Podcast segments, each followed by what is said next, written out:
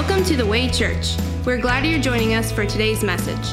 For sermon notes, service times, and more information, check us out online at thewaychurchva.com. Now let's join Pastor Matt Rothy with this week's message.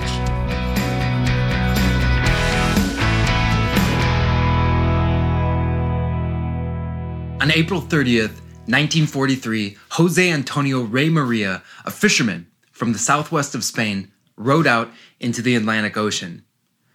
World War II raged all around him. The power of Nazi Germany was on full display because it had a decisive grip throughout the rest of Europe. But on this cloudy morning, in a small corner of the world that had been left relatively untouched by the Second World War, Jose Antonio Rey Maria quietly rowed out to sea to fish. But he wouldn't be catching fish that day. Instead, he'd be catching men, and not in the biblical sense. You see, floating face down in the water, Jose discovered a body in military uniform. It was the body of Captain William Martin, acting major of the British Royal Marines. Spanish authorities determined that he died from drowning after his plane crashed over the ocean. But Spanish authorities soon learned more than just this man's name and cause of death. You see, in his pockets was a photograph of Martin's fiancee, a woman named Pam, as well as two love letters from Pam.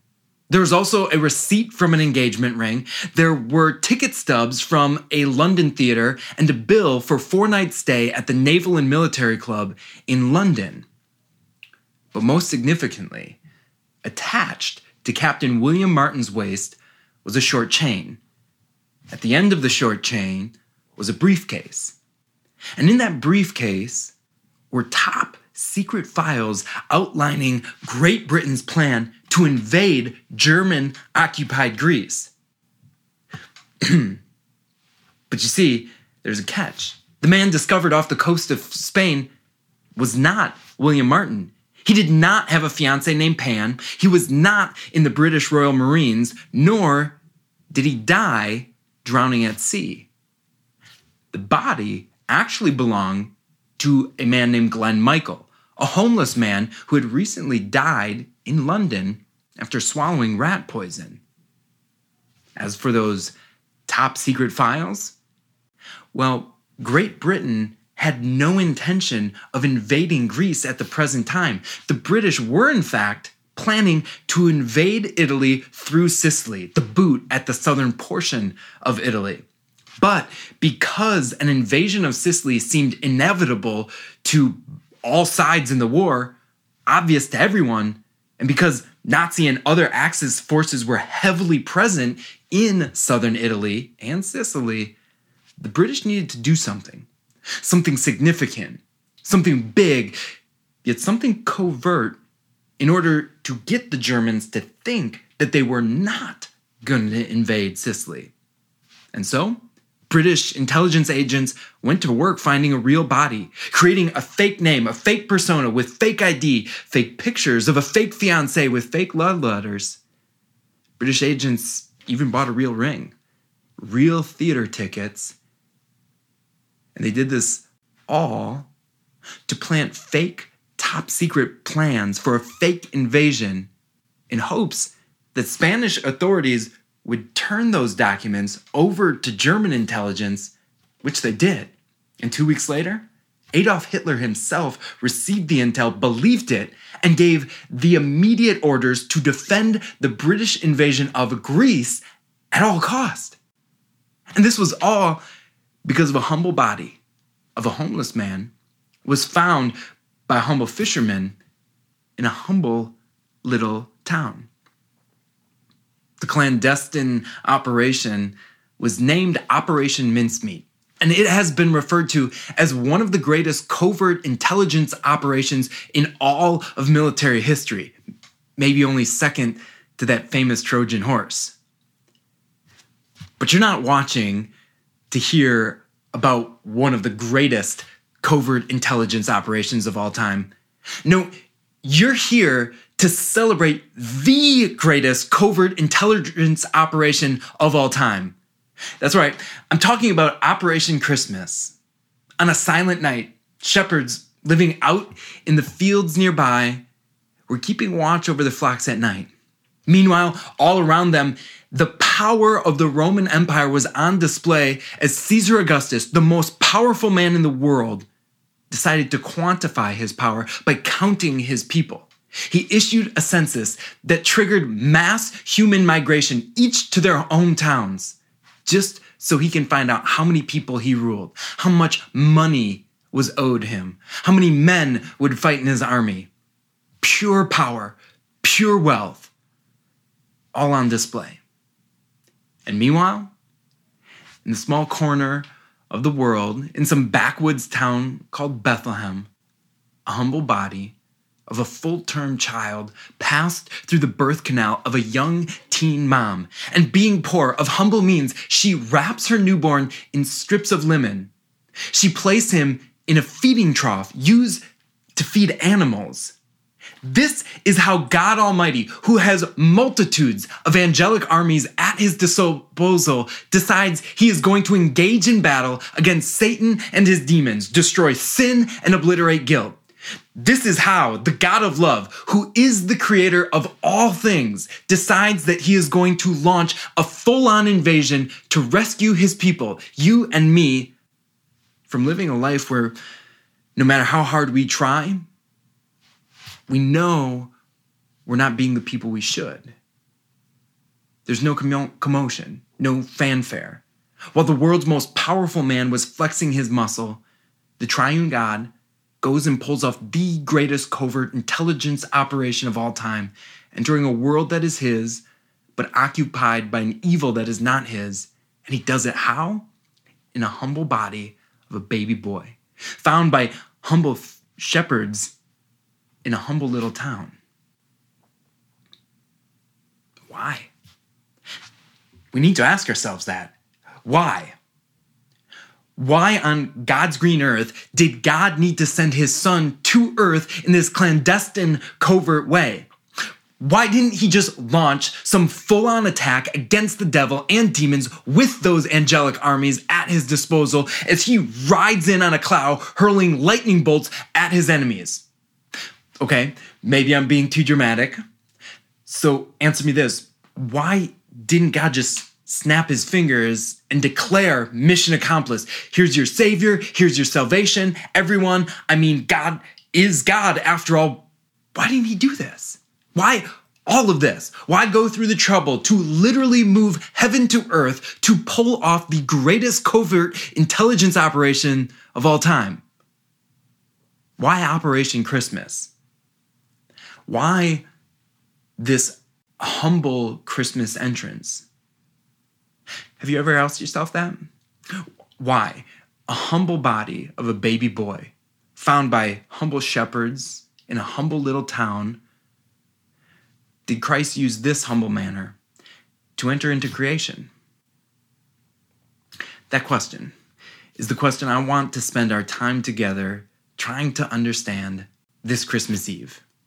If you've never considered it before, and maybe even if you have, I'm glad you're here because, on top of the surprising nature of Christ's covert entrance, as we consider why he made this humble entrance, well, we're going to discover three more surprising truths about Christmas, truths that make all the difference in your life. What are those truths?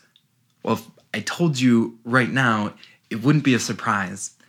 So let's get into it. Here are three surprising truths about that first Christmas. Truths that tell us why it is that Jesus came the way he did. First, if we're ever going to understand why God brought about salvation through this covert operation, we need to first consider the mission. Let's start with the British. Why did the British resort to a covert intelligence operation? Well, it's because there was something in the way that needed to be removed. Specifically, there was an evil, an enemy sitting strong in the south of Italy and this fierce force needed to be moved. Now, do you realize what happened when a humble body of a homeless man was found by a humble fisherman in a humble little town? Well, what happened was the German military moved their army from Italy to the Greek islands. They moved tens of thousands of troops, aircraft, torpedo boats. Get this, even four hours into the Allied attack of Sicily, German military leaders commanded still 21 more aircraft to leave Sicily to reinforce Greece. Why the covert mission? Well, there was something that needed to be removed, and it worked. Now we're asking why. Why did God send his son from heaven above to earth below in the covert, humble manner that he did? Well, consider the mission. There was something that needed to be removed. There was an evil, an enemy, sitting strong on the seat of your heart and mine. And this fierce force needed to be moved. The prophet Isaiah in chapter 9 of his book told us who our Savior would be. And in chapter 59, the prophet tells us why a Savior needed to be. He writes, Your iniquities or sins have separated you from God. Your sins have hidden his face from you. The enemy that needed to be moved was your sin and mine. In the Old Testament, Isaiah predicted it. And John in the New Testament further depicted the reason why God moved heaven and earth to pull off Operation Christmas. John writes God sent his son as an atoning sacrifice for our sins. What was the mission? It was a mission of selfless sacrifice to remove your sin and mine. Now that's kind of humbling, isn't it? Somewhat surprising, too, that I am the reason for the season.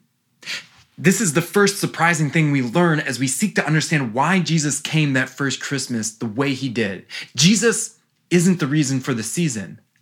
I am. You are. It's true.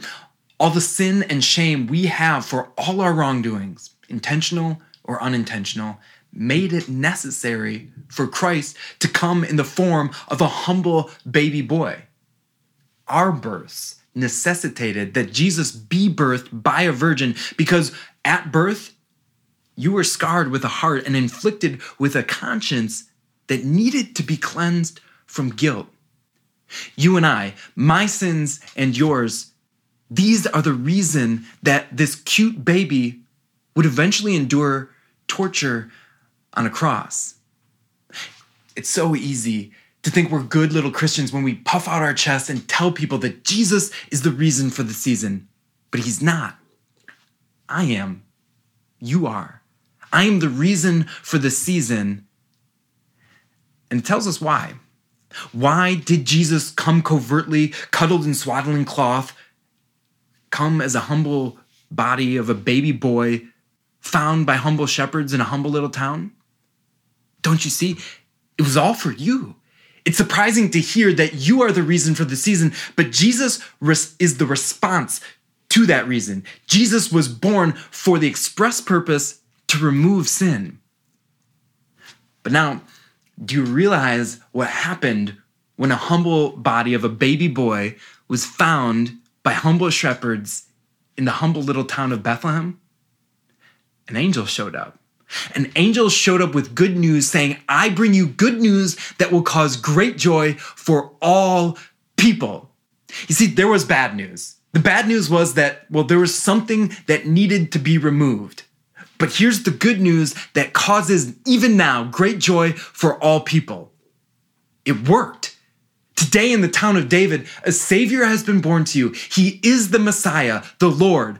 Operation Christmas was an immediate success resulting in peace for you.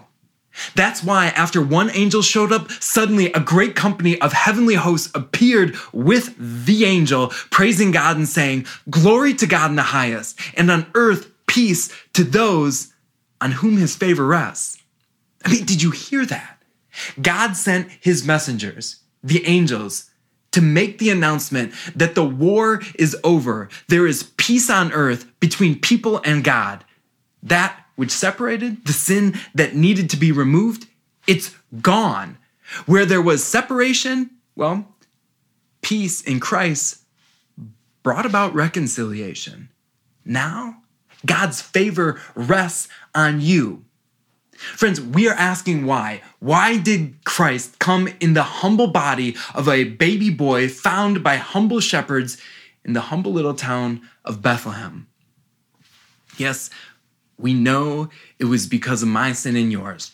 I am the reason for the season. But the greater surprise is that God did not leave us in our sin. God's solution to sin's humiliation is to humbly come to you. Yes, our sin separates, yet our Savior's mission was to come close to you and not just to remove the bad, the sin that separated us from God, but to get close to us and give to us all his good. He came not just to remove, but to replace. He came concealed so that something better would be revealed. His mission wasn't just to remove sin, but to establish peace between humbled sinners and a holy God. His mission, it wasn't just to free captives, but it was to break their chains and grant them the freedom of forgiveness.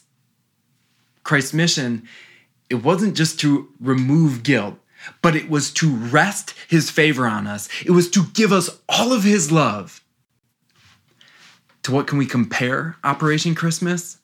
Well, Christ is like a crown prince who puts on rags to woo a lowly peasant he's in love with.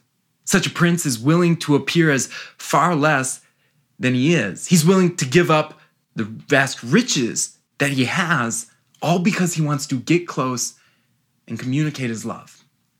Look, God could not have us cowering in fear when he came to be near. A person cannot love a judge with a gavel aimed at their destruction. But we can love this one. This one who comes humbly, covertly. And why? Why did God send his one and only Son to take on human flesh? Assume a humble body of a baby boy, be found by humble shepherds in a humble little town? Well, the second surprise is God's solution to sin's humiliation. It is to humbly come to you and give you all of his gifts. The humble, covert tactics of our God, seen in Operation Christmas, are mysterious, they are surprising, and best of all, they produce wonderful results in the lives of those who hear the good news. Well, case in point, we need look no further than the lives of those who first heard the good news that Jesus Christ was born. While the rest of the world was distracted by other concerns, shepherds get a behind the scenes, all access pass to see what God had done for them and for you. Now, think about this for a moment. From years of hearing the Christmas story, don't we kind of assume that the shepherds just seem like the most natural initial audience for the good news? It's kind of like teenage girls at a boy band concert. We think, of course, of course God would show up to shepherds. But like a humble fisherman being the unlikeliest linchpin of a nation's military maneuverings, these shepherds, by any worldly measure, would have been last in line to go first to Jesus' manger. Us finding the shepherds in Scripture should be just as surprising as finding God lying in a manger. To be frank, the guys who our Savior first makes himself known to, they're nobodies. But that leads us to the third surprising truth we learn as we consider why Christ came in the humble body of a baby boy, found by humble shepherds in the humble little town of Bethlehem. It is to demonstrate to you that your God comes in the most covert manner. God puts heaven's best gifts in the earth's unlikeliest place. God reveals himself to the most improbable of people. God does all of this so that you and I would know to the depths of our souls that there would always be room at Jesus' manger for you too Why did Jesus come in the manner that he did to the people that he did? He came the way he did so that you might believe beyond a shadow of a doubt that he who entered this world expressly to come close to you also makes sure there will always be room by his manger for you too. No matter who you are, you will never have to stand in line, wait your turn, or say a little prayer or do anything to have Jesus in your life. No, there will always be room at Jesus' manger for you. No matter what you have thought, said, or done, you will never have to prove that you are worthy or grovel or beg to have Jesus and his love. There will always be room at Jesus' manger for you. The surprising covert, humble way that God entered into creation was also that you, with mind filled with amazement and hearts full of confidence, would know you have access to God through his Son. Look, those same shepherds, they once stood terrified when an angel appeared to them. So, how were they able to stare into the face of God completely unafraid? How are lowly shepherds able to look into those newborn eyes set like jewels within the very face of God without being filled with fear, but instead filled with amazement? And why can you do the same? Well, it's because of what the angel said. The angel said, This will be a sign to you. You will find a baby wrapped in cloths and lying in a manger. Those signs the signs the angel was referring to of the humble wrapping of the newborn in strips of linen, the humble placing of the baby in a feeding trough used to feed animals. Those were a sign that signified a greater truth about the child. The humble place where the shepherds could find Jesus indicated how our God works. He works through humble means in order to draw humble people to himself. You see, it's not just in Christ sending on Christmas, but also in his suffering on a cross. That's how God shows his love, not in impressive and obvious displays of power, but God puts his love fully on display as he makes himself weak, a baby at Bethlehem, a man at Calvary. He humbles himself for all those who have ever been humbled. You see, it's, it's not just in Christ's life either. He works this way from Christ's first breath to his last, but it's also in yours. From your first breath to your last, God works. He works humbly, covertly, and he does it all to draw himself to you by word and spirit. And why? It's so that we, like the shepherds, can stand unafraid and share in his indestructible life. You know, it was shortly after his body was discovered that Glenn Michael, the homeless man who died alone in an abandoned warehouse in London, well, he was laid to rest with full military honors in Spain under the name Major William Martin. On his headstone, it reads the Latin phrase, It is sweet and fitting to die for one's country. In 1998, however, the covert operation was over, and the secret was up. The British government revealed the man's true identity, and a new inscription was added. Glenn Michael served as Major William Martin. 33 years after the night that we celebrate on Christmas Eve, Jesus died alone, forsaken by his followers and even by his father. He died under a sign that read, Jesus of Nazareth, King of the Jews. Tonight, however, you know the secret has been told. You know the surprising details of Operation Christmas. You know he should have died under a sign that read Jesus of Nazareth, King of Kings, Prince of Peace, true God, yet humble baby boy found by humble shepherds in the humble little town of Bethlehem. So let's do this. Let's add a new inscription over our lives. How sweet and fitting that God sent his one and only Son into the world that we might live through him. Why did Christ come in the humble, covert way that he did? all this is for you. All of Christmas was for you. This Christmas, know that you are the reason for the season. This Christmas, praise God that His solution to your sin's humiliation is to humbly come to you and give you all His gifts.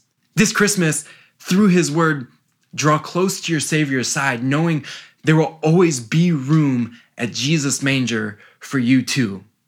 But Christmas is God looking back at you in the humble body of a baby boy, found by a humble shepherd in the humble little town of Bethlehem. So this Christmas, let's go. Let's go glorifying and praising God for all the things we have heard and seen. Amen.